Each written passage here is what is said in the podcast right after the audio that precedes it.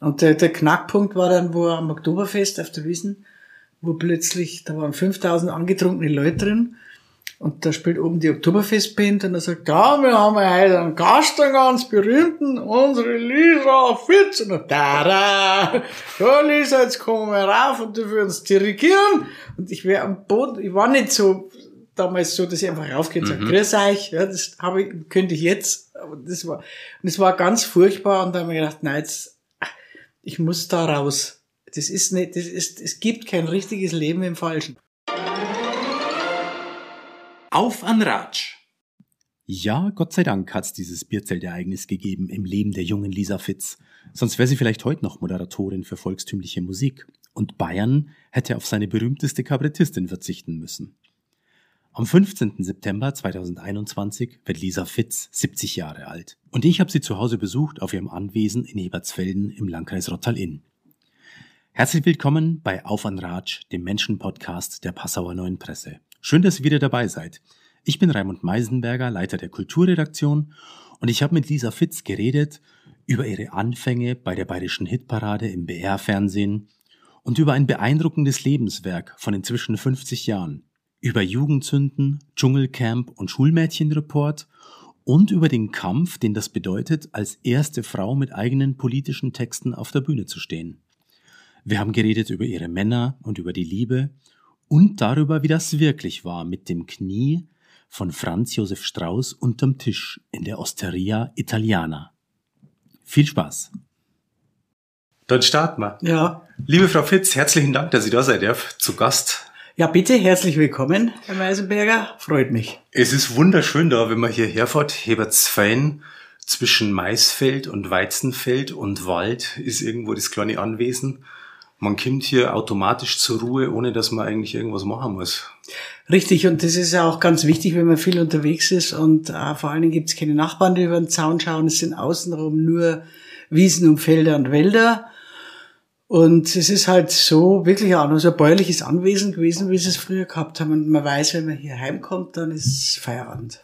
Sie sind ja eigentlich ein bisschen ein Münchner Kindl eher. Also ich bin bekennendes Landei, muss ich sagen. Ich, äh, in München drin war ich nie, also nur mal ein Jahr, das hat mir da gereicht. Und äh, ich bin in Kreiling im Würmtal aufgewachsen. Mhm. Das war die ganze Familie Fitz ansässig. Und wie ich dann das erste Mal geheiratet habe, mein Kind gekriegt habe, da hat meine Schwiegermutter damals gesagt, du schau doch mal hier raus, hier ist so schön, vielleicht findest du hier was. Und dann sind wir hier im Landkreis zwei, dreimal umgezogen äh, und sind dann hier bei dem Haus, das eine Immobilienmaklerin gefunden hat für uns. Ich habe ein bisschen rumgelesen, bevor wir uns getroffen haben und habe einen Artikel gefunden. Ich weiß nicht, ob das eigentlich aus ihrem Munde war. Das war der 60. Geburtstag und da war die Überschrift die unaussprechliche Zahl. ja, müssen wir jetzt eigentlich wieder sagen. Ja, ich meine, man gewöhnt sich da natürlich dran, ne, irgendwie. haben Sie schon gelernt, das Wort 70 auszusprechen? Nein, nicht wirklich, weil ich habe überhaupt keinen Bezug dazu, aber das war mit 60 eigentlich auch schon so. Äh, also bei vier, komischerweise der 40, der, da habe ich das Gefühl gehabt, jetzt wäre ich ganz alt mit 40, weil jetzt steht die 4 vorne dran, es ist alles ganz schrecklich. Der 50. war super, weil das war eine Riesenfeier im, in München im, in Kultur im Schlachthof. Mhm.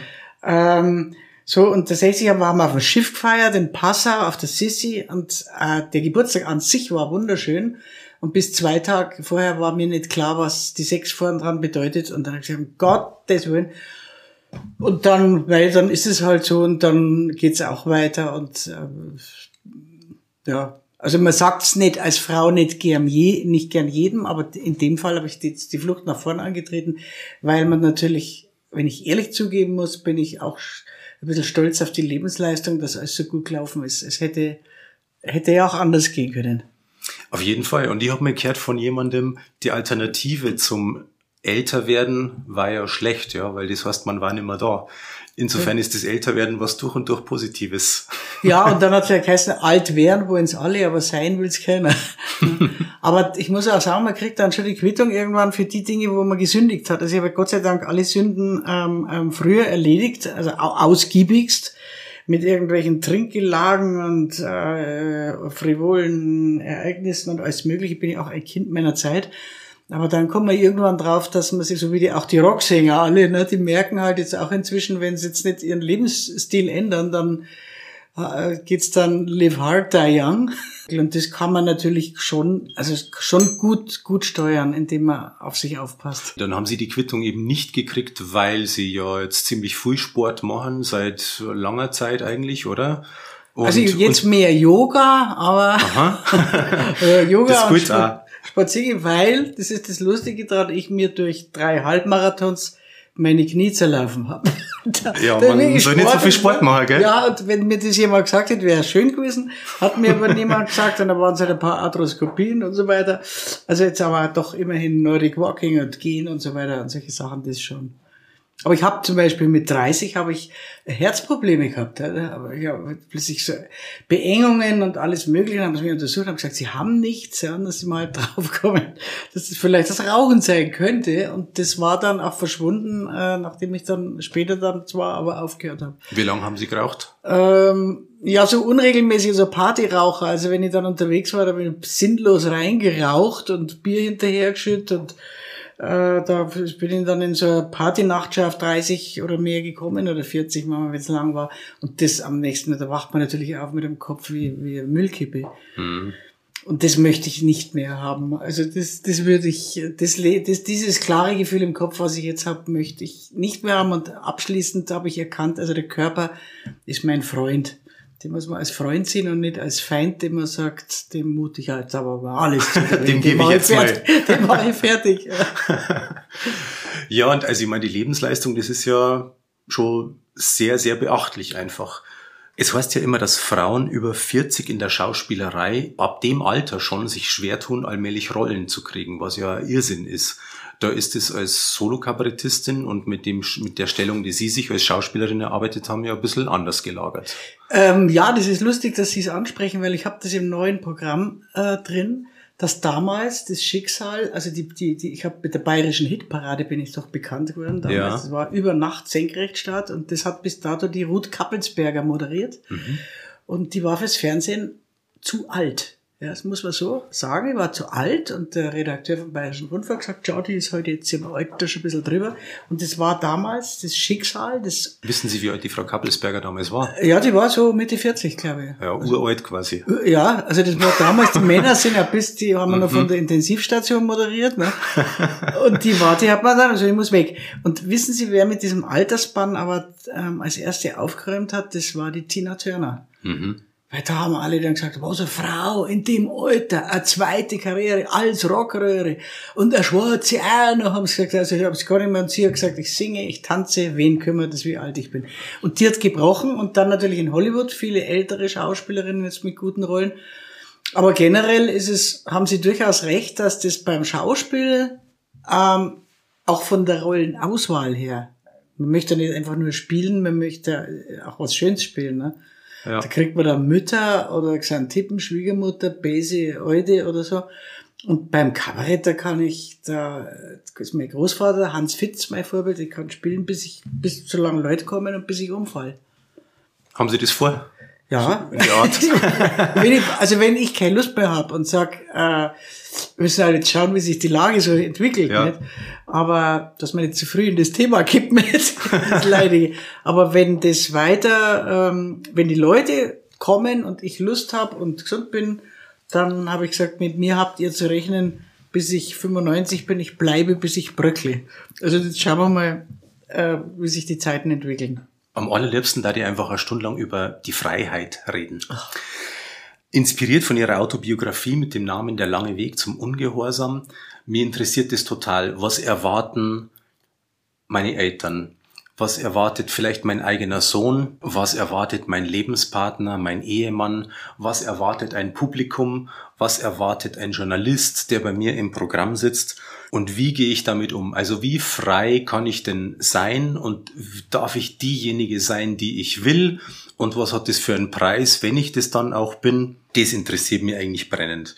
Das, das ist oh, sehr gute, gute, es waren ja viele Fragen auf einmal, aber, aber ein sehr gutes Thema.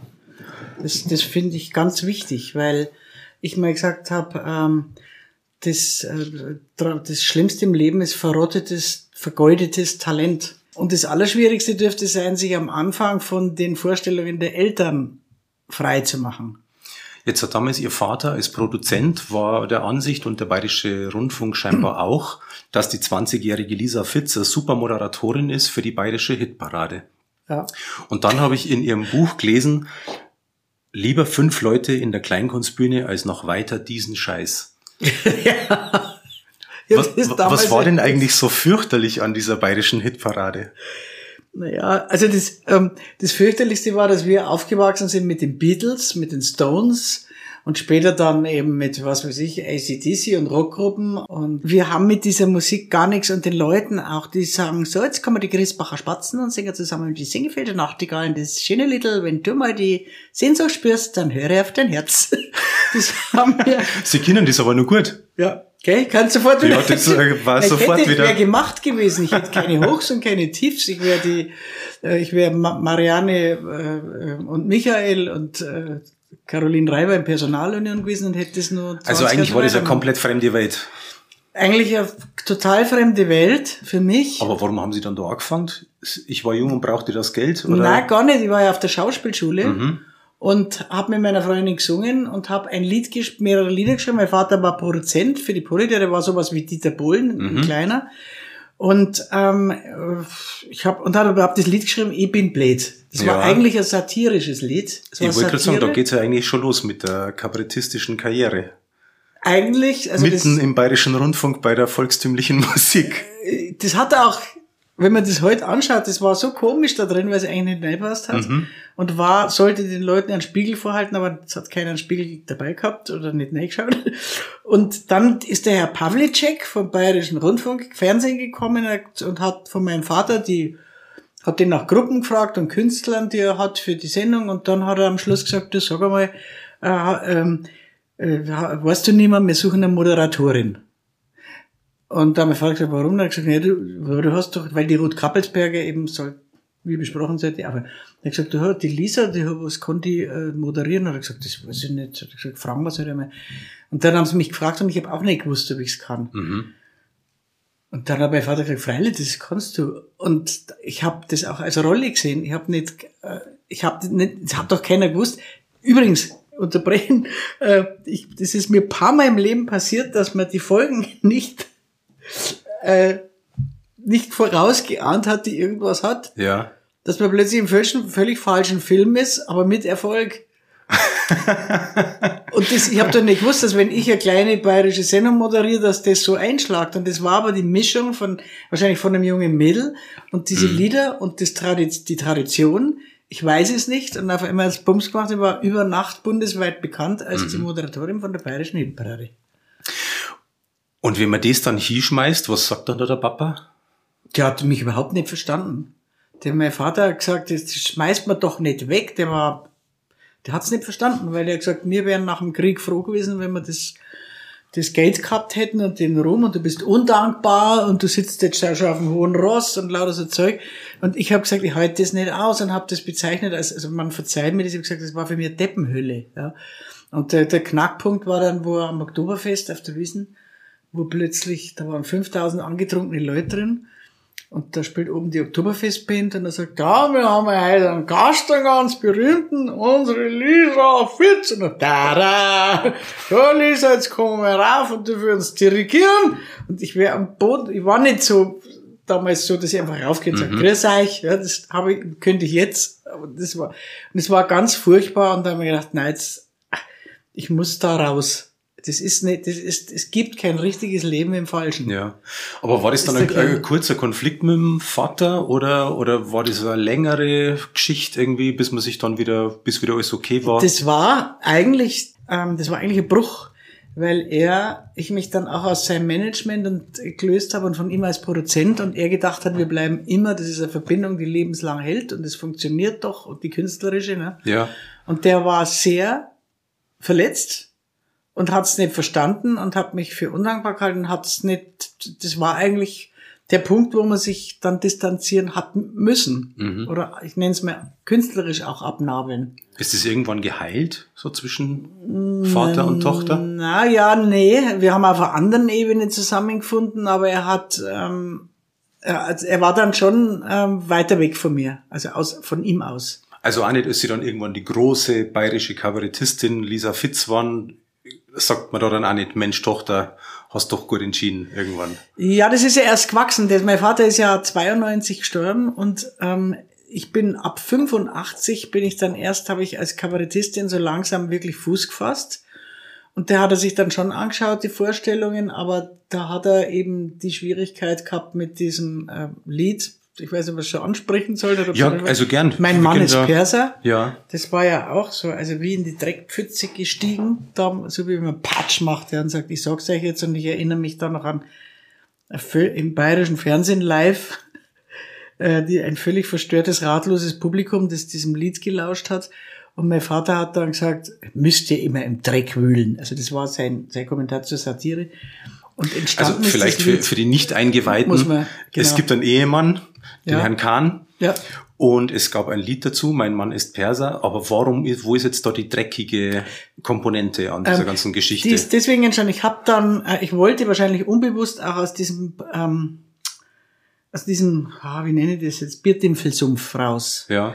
Und habe da, habe irgendwie gebetet zum lieben Gott und habe gesagt, bitte, weil nach der Trennung von meinem Vater habe ich kein, habe ich nicht gewusst, wohin, kein Konzept, keine Richtung, gar nichts.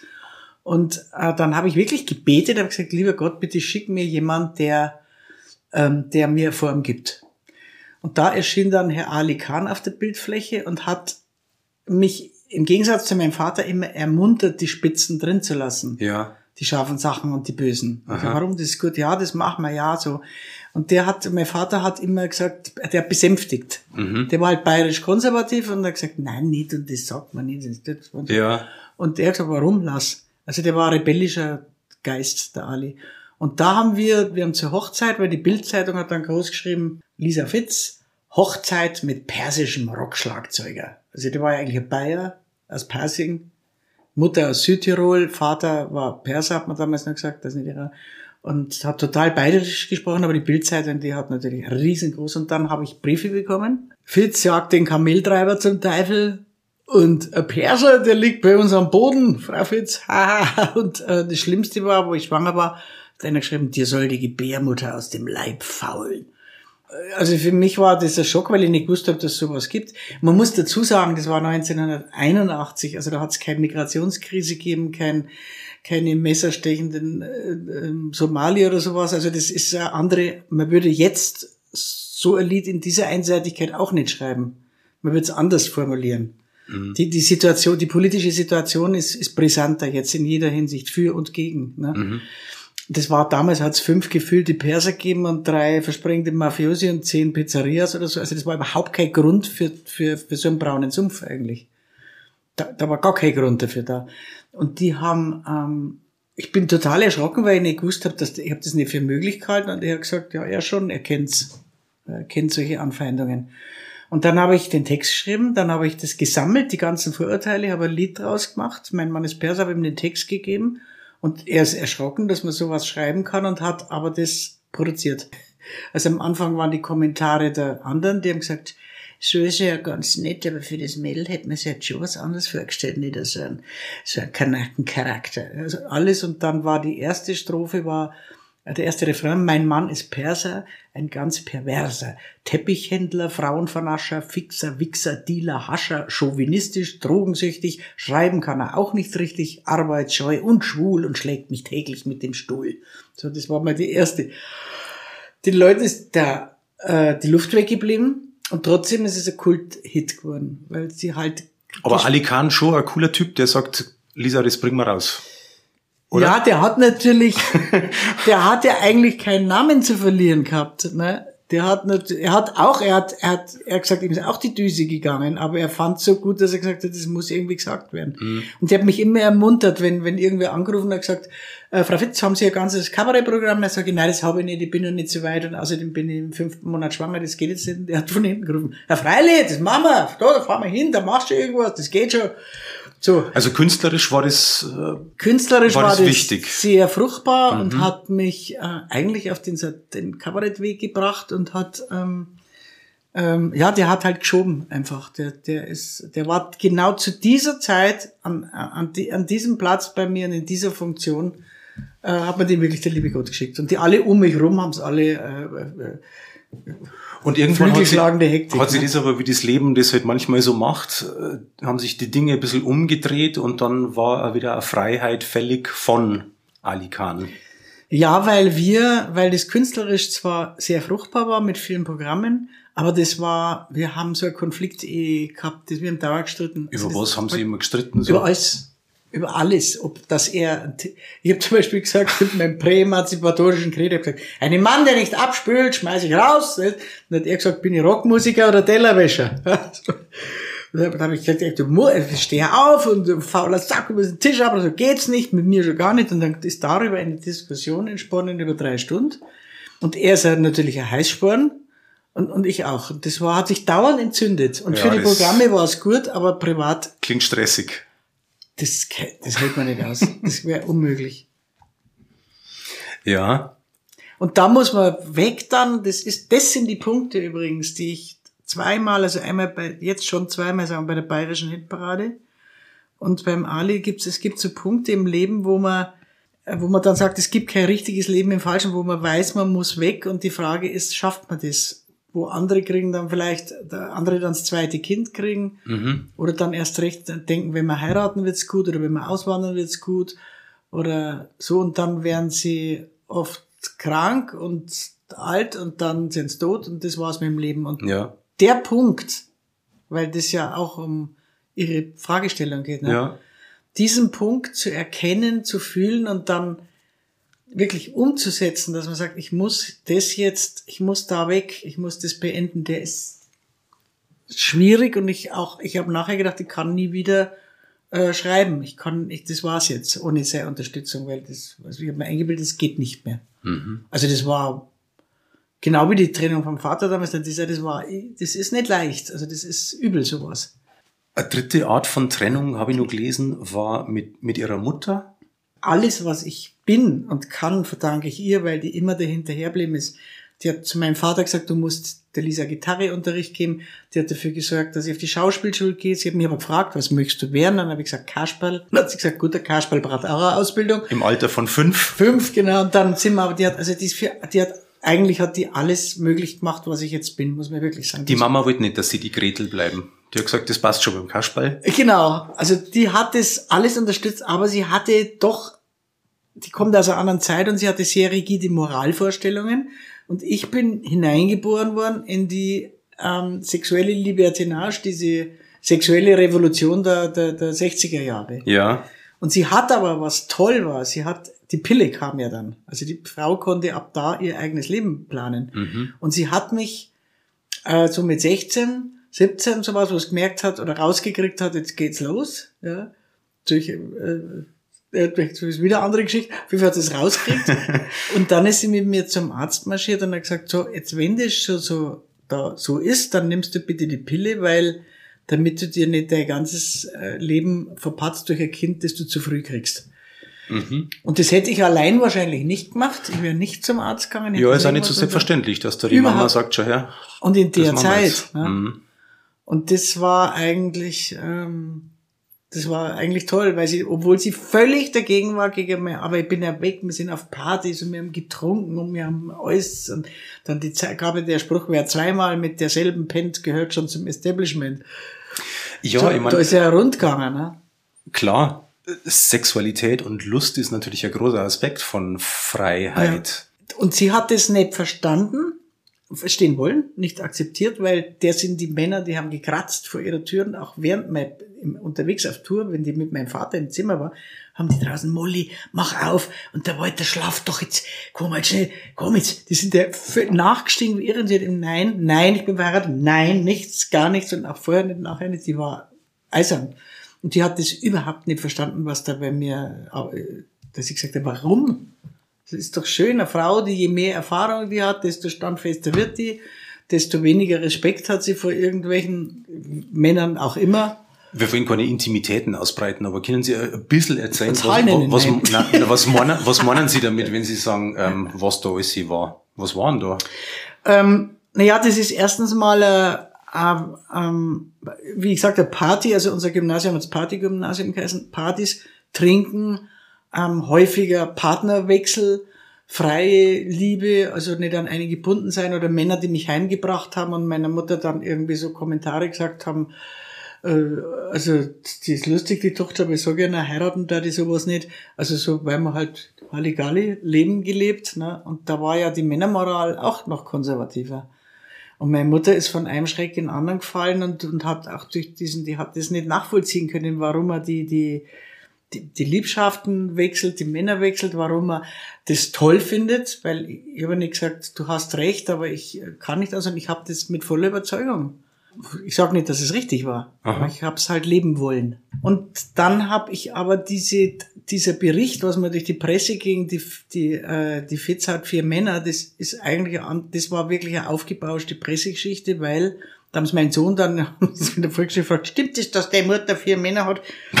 mein Gott. Dann hat er gesagt, wieso hat deine bloß einen? Damit war das erledigt. Aber das war eigentlich, ähm, das war auch sowas, was sich verselbstständigt hat. Also ich hatte nie vier Männer gleichzeitig, sondern ich war, ich bin aus der Ehe mit dem Ali Khan rausgekommen und war frei, hatte gar niemand. Und habe dann ein Interview von der Cosmopolitan die haben gesagt, pass mir auf, das war die Tochter von Dieter Hildebrand übrigens. Mhm. Die, dort war die Ulla Hildebrand. Hat gesagt, mach doch ein Interview, Lisa interviewt Fitz. Und das hat bei mir, das war so ein Selbstläufer, das hat mir so viel Spaß gemacht, dass ich dann gesagt habe, warum kann man denn nicht äh, mehr haben? Also einen, der ist quasi der Ex-Mann, einer ist der neue Freund und einen hat man zum Bergsteigen und der vierte hat man für wieder was anderes. Und dann das war aber ein Gedankenspiel und nicht die Realität. Es war nicht wirklich Realität, weil ich dann, dann sind nämlich die Talkshows gekommen, dann ist die Quick gekommen, die Zeitschrift damals, hat ein Foto gemacht mit so offenen Lederjacken ein bisschen und hat gesagt, ja, gell, und sagt mir zahlen 10.000 Euro, aber Hosen runter. Und Hosen runter hieß Geschichten erzählen. Aha. Und dann habe ich halt irgendwie sowas, dann, dann hat es ein Niveau gekriegt, das nicht mehr in Ordnung war. Bei der, ja. bei der Cosmopolitan war das eine Kunstform. Mhm. Und da hätte ich, und das sind Fehler, die man macht, da hätte ich sagen sollen, nein. Bei der Quick ist meistens keine Kunstform, gell? Das, das hätte man, dann habe ich, muss ich sagen, da hat mir echt das Geld verloren, weil ich 10.000 für ein Foto und so ein Interview mal gedacht, naja gut, jetzt, so, hab, also auch nicht ahnend, was da wieder rauskommt damals, weil trotzdem noch Greenhorn halt. Und hab dann, dann wollten sie mich in die Talkshows holen zu dem Thema. Und da hatte ich aber zu der Zeit, dann war ich schon wieder ganz tief drin in der unglücklichen Liebe mit einem verheirateten Mann. Und konnte das, was ich da losgetreten habe, überhaupt nicht mehr stehen. Mhm. Ich konnte diese propagierte Freiheit, die also auch nur mehr gedacht als tatsächlich war, seelisch überhaupt nicht mehr ähm, in den Talks habe dann abgesagt und bin dann in, in ein tiefes Loch gefallen. Das hat mir ganz recht geschehen eigentlich, weil, weil ich gedacht habe, ja, kommt der nicht, kommt der andere. Und ich stehe auf dem Betonfundament der Emanzipation, das packe ich doch mit links. Habe ich nicht. Also das war, das war so eine Geschichte, was sich, wie, also oft bei meinem Leben, da sagt man irgendwo zu und dann verselbstständigt wieder ein Riesenbuhai draus und man steht dann da wieder Zauberlehrling und sagt, ja, Jesus Maria, wenn ich das gewusst hätte. Was war denn da so schmerzhaft in dieser Beziehung mit dem verheirateten Mann? Einfach, dass er nicht zu haben war als. Ja, dass ich, ähm, ich habe mich überschätzt. Also mich, mein, mich und meine, meine äh, emanzipatorischen Kräfte mhm. und meine Seele unterschätzt, die Tiefe meiner Seele, ne? Und äh, wollte eigentlich auch gar keine feste Bindung, sondern wollte nur, nur Tändeln und der hat, aber das war dem nicht genug, das Tändeln, sondern der hat immer gesagt, ja, wir können doch zusammen leben, ich will von meiner Frau weg und hat sich wohl auch überschätzt. Das ist gar nicht, war nicht umsetzbar und ich habe mich irgendwann auf den Gedanken eingelassen und ab dem Moment war ich ähm, im Niedergang begriffen, weil ich dann in der Warteposition war. Wenn ich mhm. emanzipiert geblieben wäre ja. und ich gesagt, nein, nein, nein, nein, du kommst nicht zu mir, wir machen das mal schön weiter so oder, du hör, oder wir hören auf. Ja. Aber die, das sind Erfahrungen, die, wo ich sage, einerseits hätte man nicht machen müssen, andererseits zeigen sie einem die Nachtseite von der eigenen Seele. Ja, sie zeigen einem die Schwäche, wo man sich für zu stark gehalten hat. Und sie vor allen Dingen habe ich gelernt, äh, einen Partner in der Beziehung zu schätzen, was sich dann jetzt im jetzigen Fall mit dem Peter dann äh, also als richtig erwiesen hat. Eine Erfahrung muss ich nun nachfragen, einfach er dampfte wie ein Stier in der Brunft. mein Gott. Mitte, Mitte 20, dann kommt der Franz Josef Strauß daher und sagt, äh, schauen Sie, Frau Fitz, wir treffen uns in der Osteria Italiana. Äh, Ich frage mich, warum hat denn der Franz Josef Strauß eigentlich Ihre Telefonnummer? Oder wie ist denn das eigentlich zustande Äh, gekommen? ganz einfach, äh, ganz, ganz einfach und ohne Hintergrund. Mein, also hat einen Hintergrund, aber einen anderen. Mein Vater war der erste Strauß-Parodist am Nockerberg Ja. und hat so eine lose Bekanntschaft mit dem Franz Josef Strauß gehabt, war auch CSU-Wähler eingefleischt und Fan vom Strauß und ähm, dann hat er, ist er zu mir gekommen und hat gesagt, du, pass mal auf, da, da ist die LP, das, die hieß I mag die, und die unterschreibst jetzt und die bringe ich morgen, dann sehe ich am, sehe ich am Nockerberg den Herrn Strauß und bringe die mit. Und ich war ja da schon bekannt, bayerische Hitparade. Dann hab, ich habe einen Strauß nicht besonders kannt und eine gemocht und dann habe ich gesagt, ja, was soll ich draufschreiben? Und sagt er, weiß ich nicht, schreibst halt irgendwas. Und dann stand da der Titel, ich mag die und dann habe ich drunter geschrieben, nicht immer, aber oft. Das hat der Herr Strauß gekriegt. Mein Vater war stolz, dass er es überreichen konnte. Und dann hat äh, an einem Sonntag in der Früh, na, ja, dann hat er gesagt, ähm, was meinen Sie, Herr Fritz, kann man vielleicht mit Ihrer Tochter zum, kann ich die mal zum Essen einladen? Das täte ich gerne. Vielen Dank. Und dann hat er gesagt, ja, dann müssen Sie es selber fragen. Das kann ich nicht für Sie entscheiden. Und hat ihm die Telefonnummer gegeben. Das wird heute auch nicht mehr passieren, weil man meine Telefonnummer nicht einfach rausgibt. Ne? Damals schon hat sie ihm Ja. halt gegeben und der hat angerufen in der Früh und ich bin aufgewacht und da war der Herr Strauß zum Essen eingeladen. Und ich habe gedacht, ich höre nicht recht. Ne? Ich ähm, bin da hin und da war ein ehemaliger Faschingsprinz dabei noch und dessen Freundin, also ein seltsames Vierergespann, der Herr Strauß. Und da haben die die Wände so ein bisschen ähm, davor gestellt, dass niemand sieht, dass er drin ist. Das war halt seine, seine Gaststätte immer. Und dann ähm, haben wir, hat er nur die Nudeln in sich hineingeschaufelt und war auch kein Gesprächspartner. Und wir waren alle sehr, sehr äh, vers- verspannt, weil wir nicht, ähm, nicht gewusst haben, wenn so ein Kaliber am Tisch sitzt. Ne? Was reden wir jetzt da und Was, so? was redet man? Das war sehr verkrampft und der Faschingsprinz hat Witze gemacht, die nicht gut waren. und der Strauß hat nur seine Nudeln in sich reingeschaufelt. Und auf einmal spüre ich unterm Tisch ein Knie. Und dann habe ich mir gedacht, das ist wahrscheinlich, hat mich wer mit dem Stuhlbein verwechselt oder so irgendwie. Und dann schaue ich runter und mer- oder sehe, merkt, das war das Knie vom Strauß. Also es war klar, das war die Anmache eines bayerischen Ministerpräsidenten. Mhm. Und die haben uns dann nachher auch noch ein, mich eingeladen, noch in der Wohnung. Und dann hat man deu also deutlich, um es abzukürzen, da deutliche äh, Bereitschaft gemerkt, dass das also noch äh, weitergehen könnte.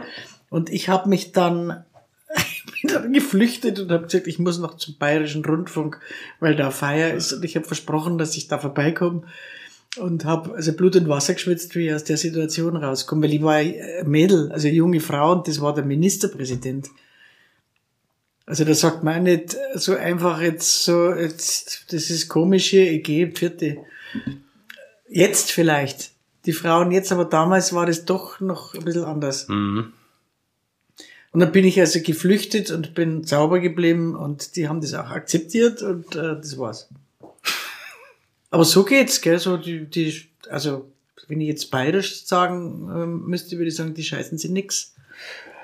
Das ist jetzt schon seit 2002 sind Sie mit dem Peter Knirsch zusammen? Ja, Lange, lange Zeit. Für mich die längste Zeit überhaupt. Und wir haben uns kennengelernt in Fark am See in Österreich. Das war ein Harley-Treffen, ein riesiges unter 50.000 Leuten. Und der war der Verkaufsleiter von Harley Davidson. Und wir haben uns an dem Abend immer wieder getroffen und haben uns dann für den nächsten Tag verabredet. Und dann haben wir uns getroffen und haben in München in der Pizzeria äh, Adria war das damals noch, haben wir uns dann verschämt gestanden, dass jeder am anderen eigentlich doch mehr Interesse hätte. Und er hat es nicht für möglich gehalten, dass ich an ihm, er hat mich gar nicht gekannt, sagt er, also bestimmt. Und ich habe äh, auch nicht äh, gedacht, dass das für ihn länger, dass das halt so eine kurze Geschichte ist oder so.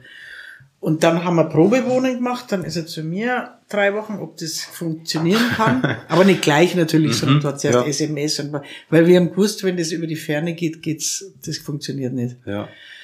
Und seitdem mit Auf und Abs und aneinander gewöhnen und so weiter, den normalen Reibereien, die man halt hat, wenn man eine Partnerschaft, die sich entwickelt, sind wir zusammen. Und er ist wirklich ein sehr beziehungsfähiger Mensch, beziehungswilliger Mensch und auch einer, der, ähm, der mir, der mir sehr gut tut. Und das ist jetzt fast 20 Jahre. unglaublich. Ja, das ist wirklich eine lange Zeit. Und ich habe den, den, den schöner Begriff gelesen, eine ungeahnt friedliche Beziehung. Ja. sei das. Das ist ein Weilchen her, dass sie das mal so geäußert haben. Ähm, wo sind denn diese ganzen Kämpfe hin? über wer wäscht ab und was man halt sonst so den ganzen Tag diskutieren könnte zwischen Ähm, Mann und Frau. Der Peter ist erstens sehr charmant, weil er Wiener ist. Ja. Er kann auch mal zurückrudern und denkt, ja, jetzt lass mal ausflippen. Ne? Dann haben wir beide, wir wissen, dass es auch im, unter Löwen, also irrsinnige, ja, ja, ja, ja, ja gibt da, wo die fallen übereinander her und das nachher kuscheln sie sich wieder zusammen. Also das kann jeder so wegstecken. Ähm, und er ist ähm, ein sehr kooperativer Mensch. Also der ist einer, der wir kochen, wir spülen ab, wir machen die Sachen, die wir, wir haben zwar also die Putzhilfe und so weiter, aber er, da gibt's keine Kämpfe. Und der hat natürlich auch einen beinharten Kopf, ist auch Sternbild Löwe, die dann ab und zu mal schon irgendwie brüllen müssen oder ihr Dings Exempel statuieren müssen, dass sie der, der, so, der, der Capo sind. Aber das habe ich auch. Ähm, Also insofern, äh, mich wundert's auch, aber es ist, es läuft unheimlich gut mit viel Humor. Und ähm, ich muss sagen, er tut mir auch sehr gut, weil er, weil er alle die Sachen abnimmt, die ein, ein Künstler also auch überlasten würden und einem ein gutes Lebensgefühl gibt, so dass man auf der Bühne bestehen kann. Bringt mich zu meinem nächsten Kapitel auch äh, Aspekt von Freiheit, von Meinungsfreiheit. Aber wo wir beide telefoniert haben im Jahr 2018, wir haben kurz im Vorgespräch drüber gesprochen, über, über das Lied Ich sehe was, was du nicht siehst, wo es dann hieß, der Schattenstaat, die Schurkenbank, der Gierkonzern etc. mit ein paar Namen von reichen Familien, jüdischer und nicht jüdischer Herkunft. Sie sind dann da hart kritisiert worden, auch in antisemitische Ecke gestellt worden.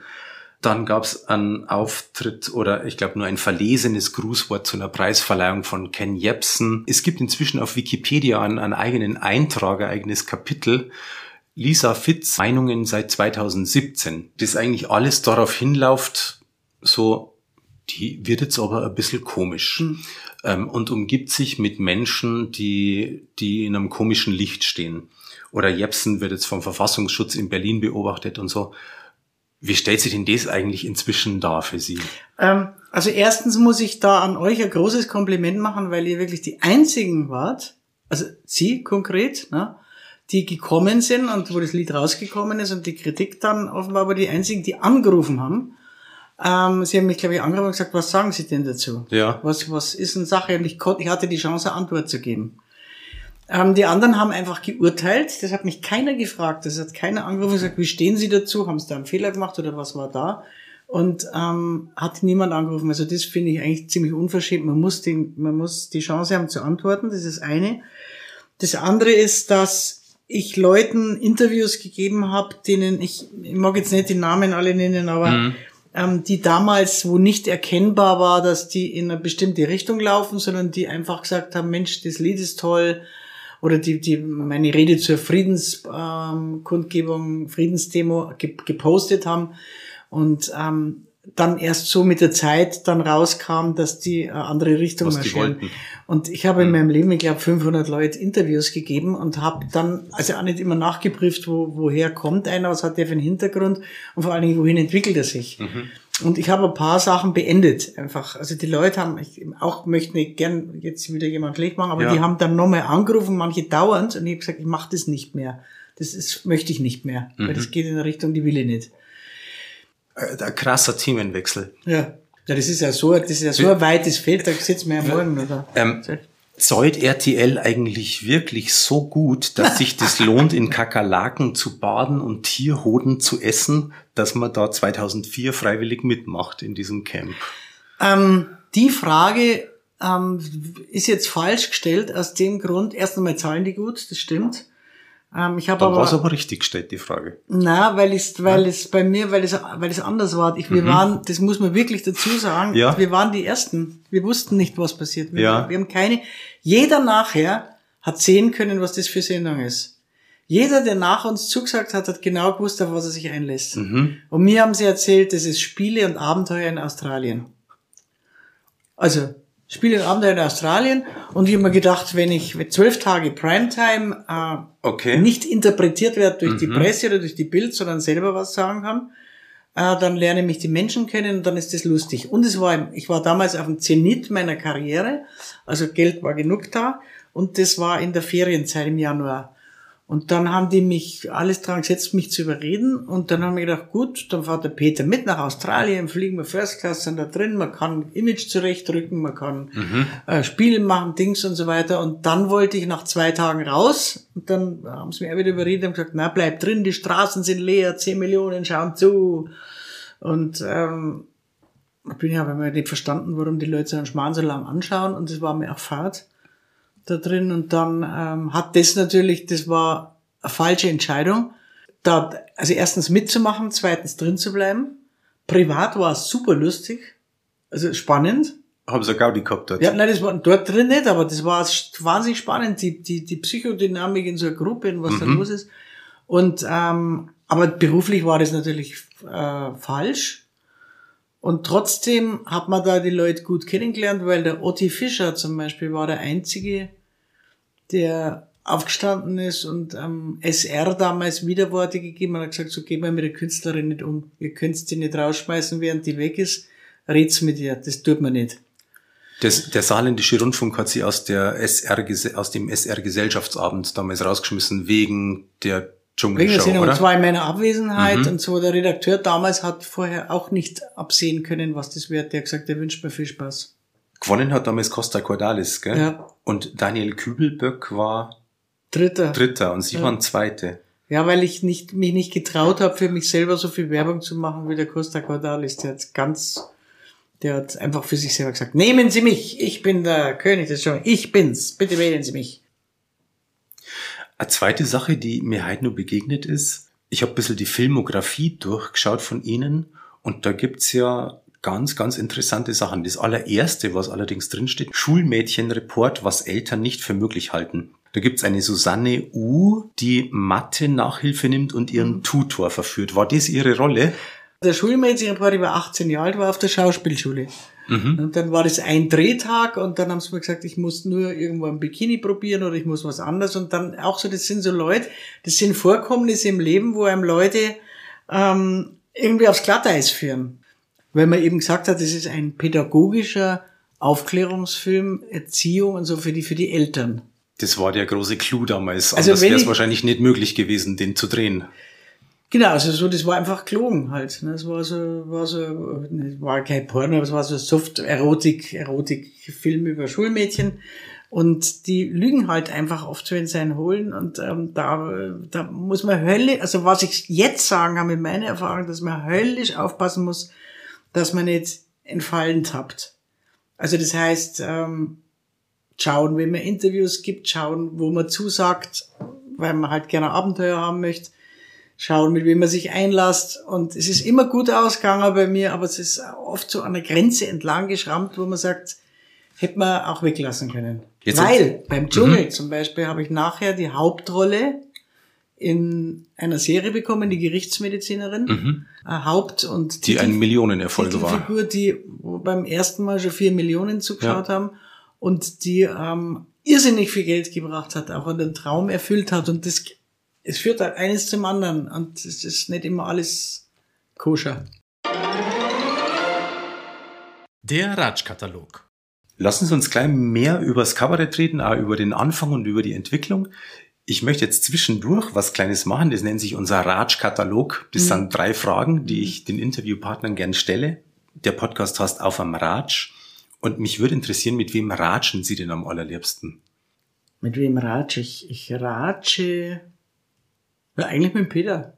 Aha. Ja. Also mit dem, weil wir sind da und zusammen, wir sind Freiberufler, mit meinem Lebenspartner am liebsten. Ja. Das ist aber super für die Beziehung. Ja, das äh, manchmal entlastet es auch. Ne? Ja. Mit wem ratschen Sie viel zu selten? Gibt's da jemanden? Ähm, ja, meine zwei längsten Freundinnen, die eine ist die Mona Freiberg, die ich schon seit dem sechsten Lebensjahr kenne, die ist das Chiemgauer Volkstheater mit Bernd Helfrich, leiten die das. Und die andere ist meine Freundin noch, die ich jetzt nach, nach Jahrzehnten wieder äh, das aktiviert habe, die Beziehung. Das ist die Ilse aus München, Kreiling, mit der ich im Kindergarten also im Kindergarten war ich gar nicht, als Kinder gespielt habe. Und die, äh, mit der telefoniere ich jetzt auch ab und zu. Also das haben wir, wir, wir sind dabei. Mhm. Ja. Und gibt's eine lebende oder vielleicht auch schon verstorbene Person, mit der Sie ganz, ganz gern mal ratschen möchten? Ja, mit Will Smith hätte ich mich mal gern unterhalten, der lebt aber noch. Aber den werde ich wohl nicht sehen. Aber das muss ein unheimlich positiver, toller Mensch sein. Aha. Ähm, und ansonsten mit meiner Mutter hätte ich gerne ge- mich unterhalten, weil ich jetzt so viel verstehe, äh, was ich damals nicht kapiert habe. Und ihre ganze Haltung habe ich nicht kapiert. Und das wäre, das würde, ich würde gerne viele Dinge sagen, die ich jetzt verstehe und früher nicht verstanden habe. Aber vielleicht versteht sie es ja noch. Vielleicht hört sie es ja. Vielleicht gibt's irgendeinen Draht. Also ein Draht gibt's auf jeden Fall. Ich bedanke mich oft und äh, hatte bei ihrem Tod das deutliche Gefühl, dass sie, also diese Botschaft quasi gespürt, dass sie als mein Schutzengel weiter zuständig sein wird. Und ich hoffe, dass das, äh, dass das so ist, weil sie immer gute Beraterin war. Wie war denn da dieser Weg, Schauspielschule und dann auf die Drehleierbühne? Mit was sind Sie da hin? Und was, wie war der Start? Können Sie sich da noch erinnern an diese ersten Abende auf der Bühne? Ähm, ja, na, ich habe ich hab ja zuerst, ich habe diese, ich habe Lieder geschrieben mit ab 13. Also ich Mhm. war 13 oder 14 Jahre alt und habe Lieder geschrieben, angefangen zu schreiben. Dann äh, mit meiner Freundin waren wir immer schon auf der Bühne und haben amerikanische und deutsche Songs ähm, gebracht.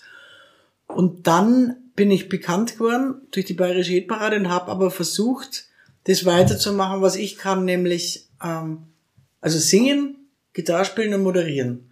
Und da haben wir das in so Abende, ähm, habe ich das in Abende äh, angefangen zu, einzubauen, also umzuwandeln. Wobei, ich glaube, die Süddeutsche hat bei irgendeinem Abend geschrieben, man wähnt die kommende Kabarettistin. Aha. Irgendwo haben sie das geschrieben und irgendwer anders hat dann mal geschrieben, die ist nur blondes Jeansmädchen und sonst nix. Und äh, damals war das aber recht brav, das war halt nett. Haben Sie das da auch schon gewähnt, dass das Kabarettistin werden könnte? Oder Äh, hat das bloß die SZ gemeint? Das hat die SZ gemeint und ich, für mich war es, ähm, also unterhal das war halt unterhaltend. Viele so wie jetzt Künstler auch so arbeiten, wo, Mhm. Ja. wo man halt sagt, nett, aber jetzt nicht irgendwie bissig oder Mhm. nicht super intelligent. Klaus-Peter Schreiner hat dann angefangen, Texte zu schreiben. Der ähm, war ja vom, der Autor vom, äh, beim Dieter Hildebrand vom Scheibenwischer. Mhm. Und der hat dann mit zu den ersten Abenden mit beigetragen und hat da Texte auch dafür geschrieben und dann hat sich das, ähm, hat sich das so langsam entwickelt. Und dann heißt's die erste Frau im politischen Kabarett. Ähm, ich war, glaube ich, war die erste Frau mit äh, mit eigenen Texten auf der Bühne. Äh, die eine Kabarettistin vor mir gegeben, dessen, der, deren Texte aber der Mann geschrieben hat.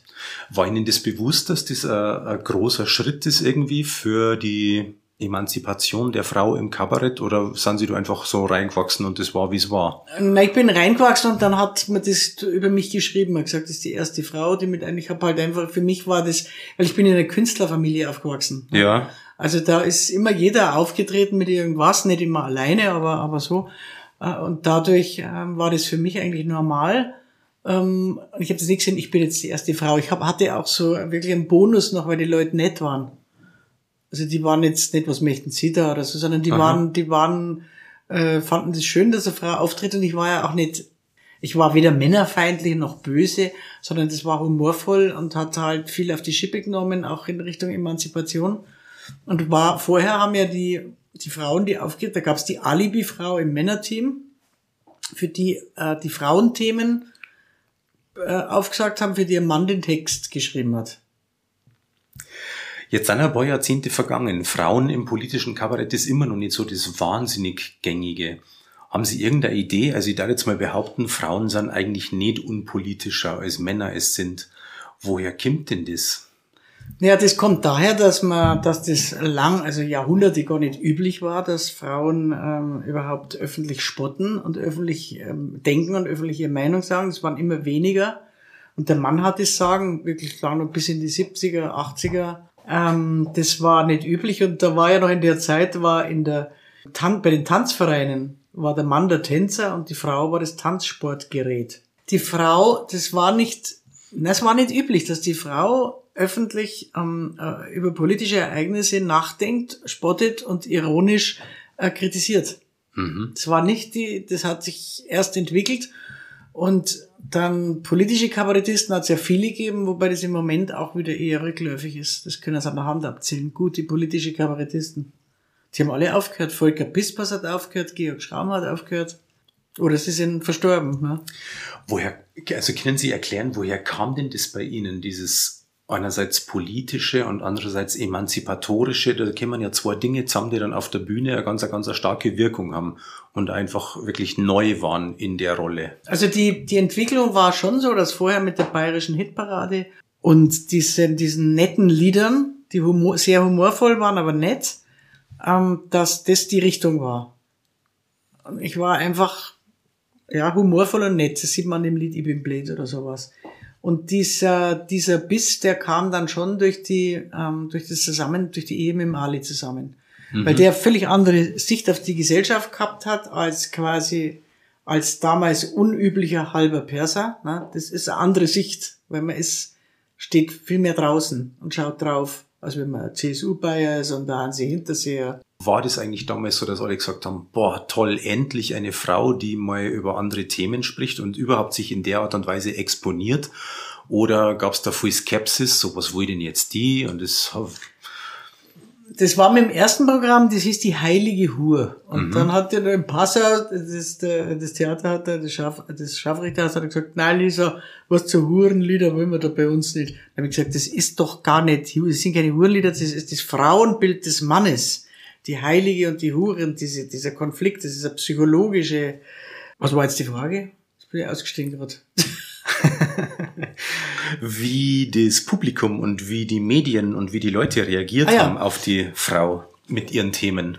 Genau, also die haben gut reagiert, weil, äh, weil das ja nett, das war ja, wie soll ich sagen, das war ja noch verbindlich. Die Heilige Hure war, war sehr verbindlich, sehr nett, sehr humorvoll und hat die, die Männer und die Frauen auf die Schippe genommen in ihrer, in ihrer Art.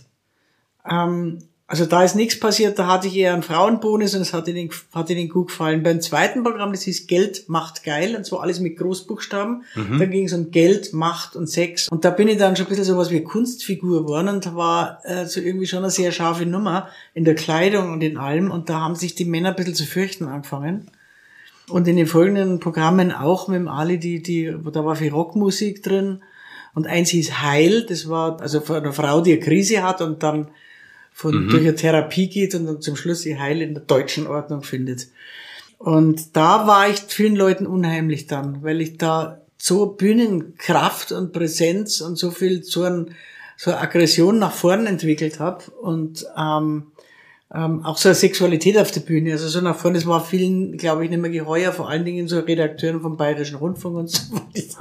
da war da ist dann wirklich viel Angst umgegangen. Denen war das zu viel. Das war ein Tomat, das war, das war ja gar nicht, nicht so leicht bekleidet oder diese Art von Sex, sondern es war wirklich äh, äh, aggressives äh, Kraft, äh, ich war aggressiver Kraftprotz nach äh, außen und das war auch für die Fernsehsender zu viel. Das erinnert mich an die Olga Geheimnikova, die sagt, ich habe das Tote Meer erschossen. genau, ja, so, so. Ihre Figur, die ist ja also an Härte nicht zu überbieten, aber Ja. allerdings ist die Figur so ironisch, dass man von der keine Angst mehr haben braucht. War das dann so der nächste Schritt in der Entwicklung? Ähm, da bin ich nach, nach Stand-up-Kabarett mal wieder zurückgekommen zum Figurenkabarett, weil mir das, weil ich dachte, das kann ich und das macht Spaß und habe dann ganz verschiedene Figuren, die die Journalistin Inge und die Fra- Putzfrau Hilde und die Lisa Fitz selber und dann noch die CSU-Abgeordnete Gera Wünger und diese, die, ähm, die, die Olga Geheimnikowa, die Geheimagentin. Und man kann natürlich als Figur, kann man immer mehr vom Leder ziehen und mehr machen als, als die Olga sagt Dinge, wenn ich die als Lisa Fitz gesagt hätte, dann hätten sie mich wahrscheinlich nicht mehr eingeladen zu Talkshows, aber die Olga kann das sagen. Die darf das, ja. ja. Mhm. Und das eröffnet natürlich viele Möglichkeiten. Wie sehr nehmen Sie sich noch zu Herzen, wenn jetzt irgendjemand sagt, Mai, jetzt hat's da monatelang hingearbeitet an das Programm, aber eigentlich wäre ich lieber im Biergarten. Also wird man da irgendwann cool im Laufe der Jahre oder ist es eigentlich immer beleidigend? Es ist immer kränkend und zwar aus dem Grund auch, weil es ja öffentlich ist. Wenn einer, wenn ein Journalist mir schreiben würde, das war das allerletzte, was Sie da machen, dann würde ich sagen, ja, können Sie das näher erklären oder warum? Schade, tut mir leid. Hm. Aber wenn ein Journalist das öffentlich macht, Was ja sein Job ist. was sein Job ist, ja, dann muss, sollte aber auch ein guter Journalist sein, wie zum Beispiel nach Beispiel Joachim Kaiser. Er sollte ähm, zuerst einmal beschreiben, was er gesehen hat. So war das damals. Das war das. Wichtigste. Ja. Ja. Das beschreiben, damit die Leute das wissen, was hat er gesehen. Zweitens, was der Künstler vermutlich damit wollte. Da, und zum Schluss, ob das seiner Ansicht nach geglückt ist. Mhm. Und dann nennt sich Journalist, aber ein persönliches Geschmäckle. Also muss ich ganz hart sagen, das ist kein, das ist kein Journalismus. Und wenn man dann merkt, äh, der mag ihn einfach nicht und will einem in die Tonne treten, Mhm. ähm, dann ist es berufsschädigend, weil oft lesen ja die Veranstalter, die kriegen, mit Google geht ja alles rum. ja. Die Veranstalter lesen das und wenn dann drin steht, alles ist aber langweilig und ist nichts Gescheites, dann sind viele, dass du denkst, ah, dann nehme ich lieber sowieso. Also es ist wirklich berufsschädigend und deswegen sollte der, wenn ich mein Handwerk verstehe, sollte der seins auch verstehen. Und äh, er kann, wenn er schreibt, da war es zu lang und der Witz war daneben oder das hätte ich anders gemacht oder Vorschlag so, das ist, dann lernt man draus. Also ich sage meinen Auszubildenden immer, kein Urteil ohne Beschreibung. Ich muss immer erst sagen, was ist denn da geschehen und dann kann ich sagen, aus dem und dem Grund fand ich das gelungen oder nicht so Ja, gelungen. zum Beispiel. Aber ich kann nicht sagen, ein langweiliges Programm, Punkt. Ja. Weil Also und das ist wirklich schädlich für mich, weil das bleibt ja dann drin. Das- Sie sehen es ja immer. Und ähm, ich habe zum Beispiel jetzt das neue Programm, da ist der erste Teil ist eigentlich Entwicklungsgeschichte von den Beatles bis heute, also das, was wir auch besprochen haben, kurz gefasst und ist eher kurzweilig, weil ich wollte das für mein Jubiläumsprogramm so haben, mit was war mit den Beatles, was war in der, dieser freien Zeit und was war los. Und der zweite Teil ist dann eher politisches Kabarett, wo es um Meinung und Inhalte und Kritik geht. Also ich merke immer genau, wenn einer nach der Pause gegangen ist, weil er sagt, das langt jetzt, dann weiß ich genau, dann merke ich das genau an der Kritik. Die Künstlerdynastie der Fitzens, der geht ja weiter. Ich war damals mit dabei im Scharfrichterhaus, als ihr Sohn das Scharfrichterball Ach, gewonnen hat. Ja. Der macht da einen super Job und ich kann mich erinnern an ein Interview, als sie mir mal erzählt haben, eines Tages im Wohnzimmer, er als Teenager schreit sie an, ich kann nicht singen und Ja. sie hätten zurückgeschrien, doch, du singst jetzt und zwar laut. Genau. Und haben gesagt, manchmal muss man diese, diese Hemmung einfach ein bisschen mit Gewalt durchbrechen, weil keinem gedient ist, wenn er sein Geld auf der Bühne verdient, aber ständig Angst hat vor der Bühne. Ja, richtig. Also, Ist es wirklich so? Muss man einfach, wenn man sein Künstlertum frei leben möchte, braucht es dann manchmal ein bisschen diesen Akt von Gewalt? also ich finde schon, ich, ich, das ist aber meine persönliche Meinung, weil ich hatte eine Schauspiellehrerin, äh, die alte Ruth von Zerboni, und da habe ich die Luise Millerin gespielt und die ist plötzlich, ich weiß nicht, ob das Mikrofon das aushält, sie springt ihr auf und, und sagt, ich war mit im Spiel, hat gesagt, das ist schlecht, Lisa, das war ganz schlecht. Da bin ich da gestanden und, und war beleidigt irgendwie, aber ich habe gewusst, sie hat recht. Ich fand sie auch schlecht. Ja. Und das andere ist, wenn jetzt einer sagt, jetzt tu halt nicht, red nicht rum, jetzt mach's halt einmal. Oder sing, ja, dann durchbricht das was, weil das Schlimmste sind, was Künstler oder andere Menschen sowieso, aber Künstler auch haben, sind Hemmungen. Also wo man sich selber im Weg steht, wenn man sagt, ja, wenn jetzt der Ton umschnackelt und ich singe laut und wenn das zu dünn ist, dieses und jenes und dann muss man dann oft sagen, das macht es doch erst einmal und dann sieht man, was rauskommt dabei. Und da äh, weiß ich noch genau beim Programm Heil damals, wo es also um die deutsche Ordnung zum Schluss ging, Ja. da habe ich mir eingebaut Sachen zum Spielen, wo ich ganz laut sein muss, wo ich schreien muss, wo ich mein Gefühl, äh, wo, wo ich die Emotionen nach außen lassen muss, weil ich beschlossen habe, ich will mich auf der Bühne entäußern. Ich möchte das gern. Und da habe ich es dann auch gelernt. Und das andere Beispiel für Hemmung, was man vielleicht noch als Geschichte kurz dazu sagen kann, ich habe mal Theater gespielt in Ingolstadt, die ersten Rollen. Nein, ein Münchner Volkstheater, nein, Münchner Volkstheater war es. Glaube und Heimat. Und da musste ich eine Mutter spielen, deren Sohn, es war Drama, deren, mit dem Hans Brenner, deren Sohn, vierjähriger Sohn im Bach, im Müllbach ertrunken ist. Mhm. Und sie rennt runter und holt den raus und lässt nur einen Urschrei los, weil der tot ist. Und der Regisseur hat gesagt, ja, das machen wir jetzt mal. Und ich habe jeden Tag eine Ausrede erfunden bei der Probe. Heute äh, geht's nicht, weil heute ich bin so heiß, dann machen wir die Stimme kaputt. Aber morgen, ja, jetzt äh, ich habe das schon geübt, aber ich weiß noch nicht genau. Ich muss da noch mal.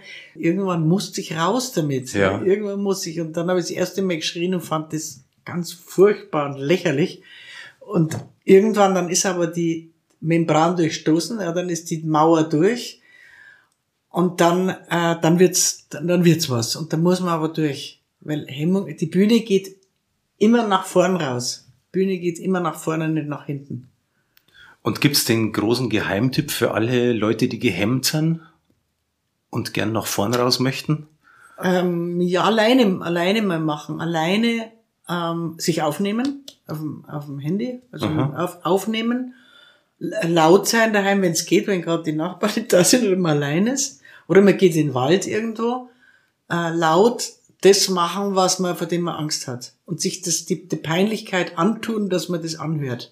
Also nicht dann aufhören und einknicken und sagen, ich kann es halt nicht, sondern ich habe, ähm, wir haben mal gezählt, in etwa, ich habe glaube ich 4500 Solo-Abende gemacht. Mhm.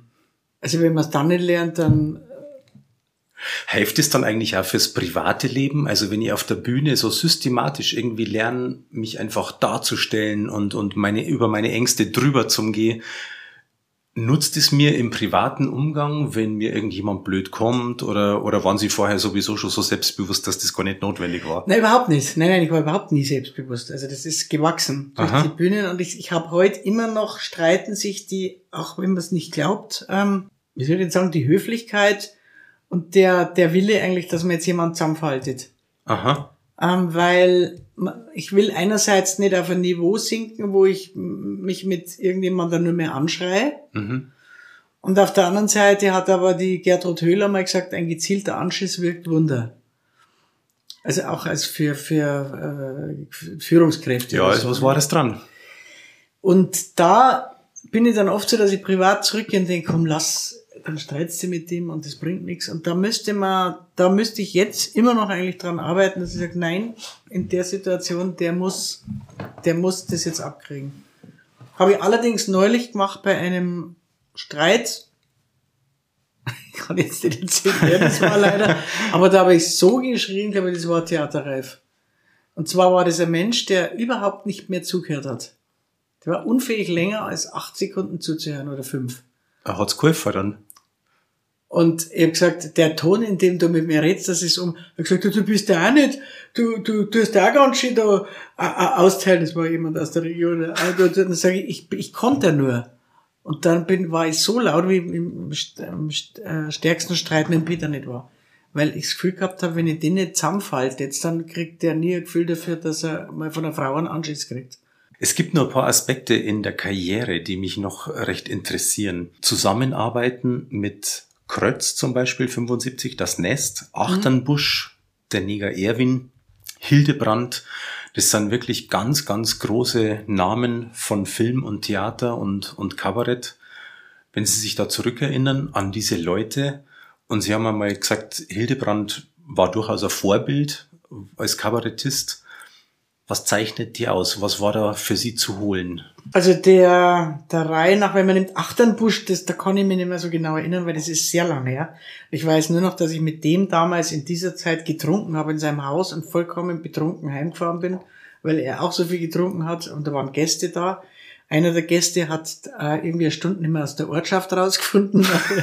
ich bin mit dem Auto gefahren, ich Idiot, ja. Das war so einer der, und habe einen Unfall gehabt und habe Gott sei Dank überlebt, also furchtbar und ähm, über die Arbeit mit ihm, ich weiß es nicht mehr so genau. es In dem Film geht's ja auch viel um Alkohol, soweit ich weiß. Ja, bei ihm natürlich, also das kann ich nicht mehr so sagen. Das Ja. ist das Einzige, was mir beachten muss. Mit dem Krötz war ich äh, befreundet natürlich eine ganze Zeit lang.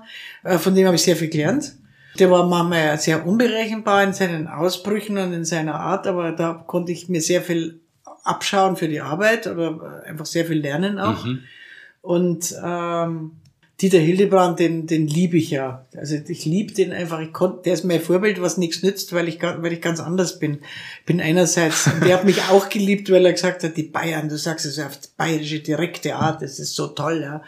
Und ähm, ich weiß nicht, wenn er vielleicht nicht verheiratet gewesen wäre oder, oder glaube, da war, gab's eine Pause, wo er nicht verheiratet gewesen wäre, aber ich war genau, ich war noch in meiner Ehe drin. Aha. Wer weiß, was sich, wenn wir beide frei gewesen wären, entwickelt hätte.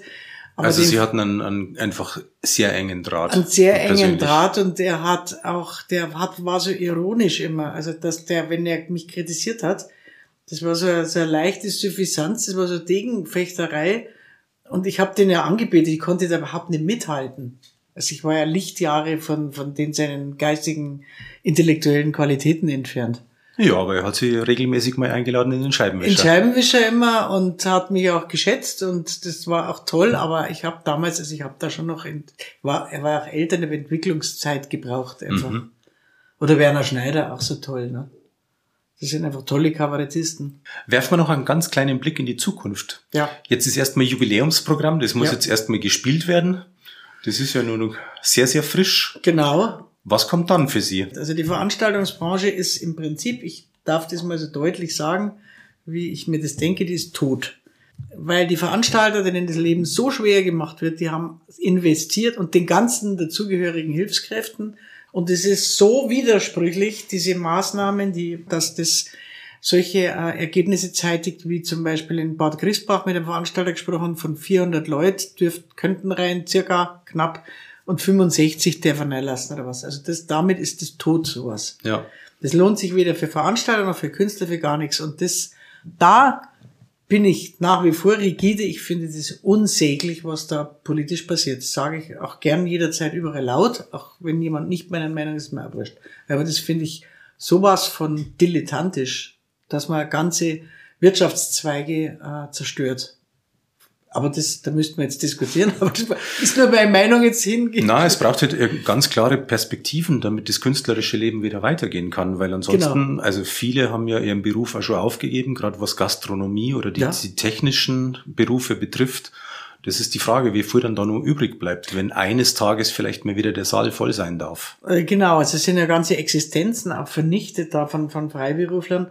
Und äh, das hängt natürlich jetzt davon ab, also auch bei mir, wie sich's entwickelt weil wenn sie das nicht lohnt, wenn man eine Strecke von 400 Kilometern irgendwo hinfahrt und der darf nur so und so viele Leute einlassen mhm. und davon kommen nur so und so viele, weil sie Angst haben, ähm, dann würde ich jetzt langsam wieder, sagen wir mal, meine die Richtung wechseln und mich mehr ums Schauspiel kümmern. Also Fernsehen läuft da irgendwie ganz gut mit Kabarett und würde mich dann wieder mehr ähm, aufs Schauspiel ähm, verstärkt um das kümmern, weil das konnte ich, das kann man bei 100 Vorstellungen und diesem ähm, äh, wie soll ich sagen, wenn man immer spät ins Bett geht und äh, also einen anderen Lebensrhythmus hat. Und so macht, habe ich mich nicht drum gekümmert. Oder man hat keine Lust mehr, dann dreht man halt vielleicht einen Zahn zurück. Das könnte ich aber jetzt, aber nur wegen Corona aufhören. Also das, wenn das. Na, das war jetzt schon. Das, für die das war blöd, oder? Ja, das war blöd. Na, das machen wir nicht. Also dann finde ich andere und wenn ich streame oder irgendwas, also das, äh, so höre ich nicht auf. Das ist ein Wort. Lass mir da vom Virus nicht den, mehr Kunst nehmen. das ist eigentlich ein super Schlusswort, ja, ja? Genau. Frau Fitz, vielen Dank für die Gastfreundschaft und für die viele, viele Zeit. Gern. Also es ist ja auch viel ausgegraben worden. Ich hoffe, dass Sie das für mich, ähm, sagen wir mal, etwas abträglichere äh, äh, vielleicht äh, das schneiden wir einfach alles hier raus. Das, das, also, das, erzählen nur wir, mehr Vorzüge das, bleiben vom Genau, das, das erzählen wir einfach gar keinen. Genau. Dann wünsche ich Ihnen, es dauert noch ein bisschen zum Geburtstag jetzt, wenn wir das aufnehmen, aber ja. trotzdem ein sehr, sehr schönes neues Lebensjahrzehnt. Oh ja.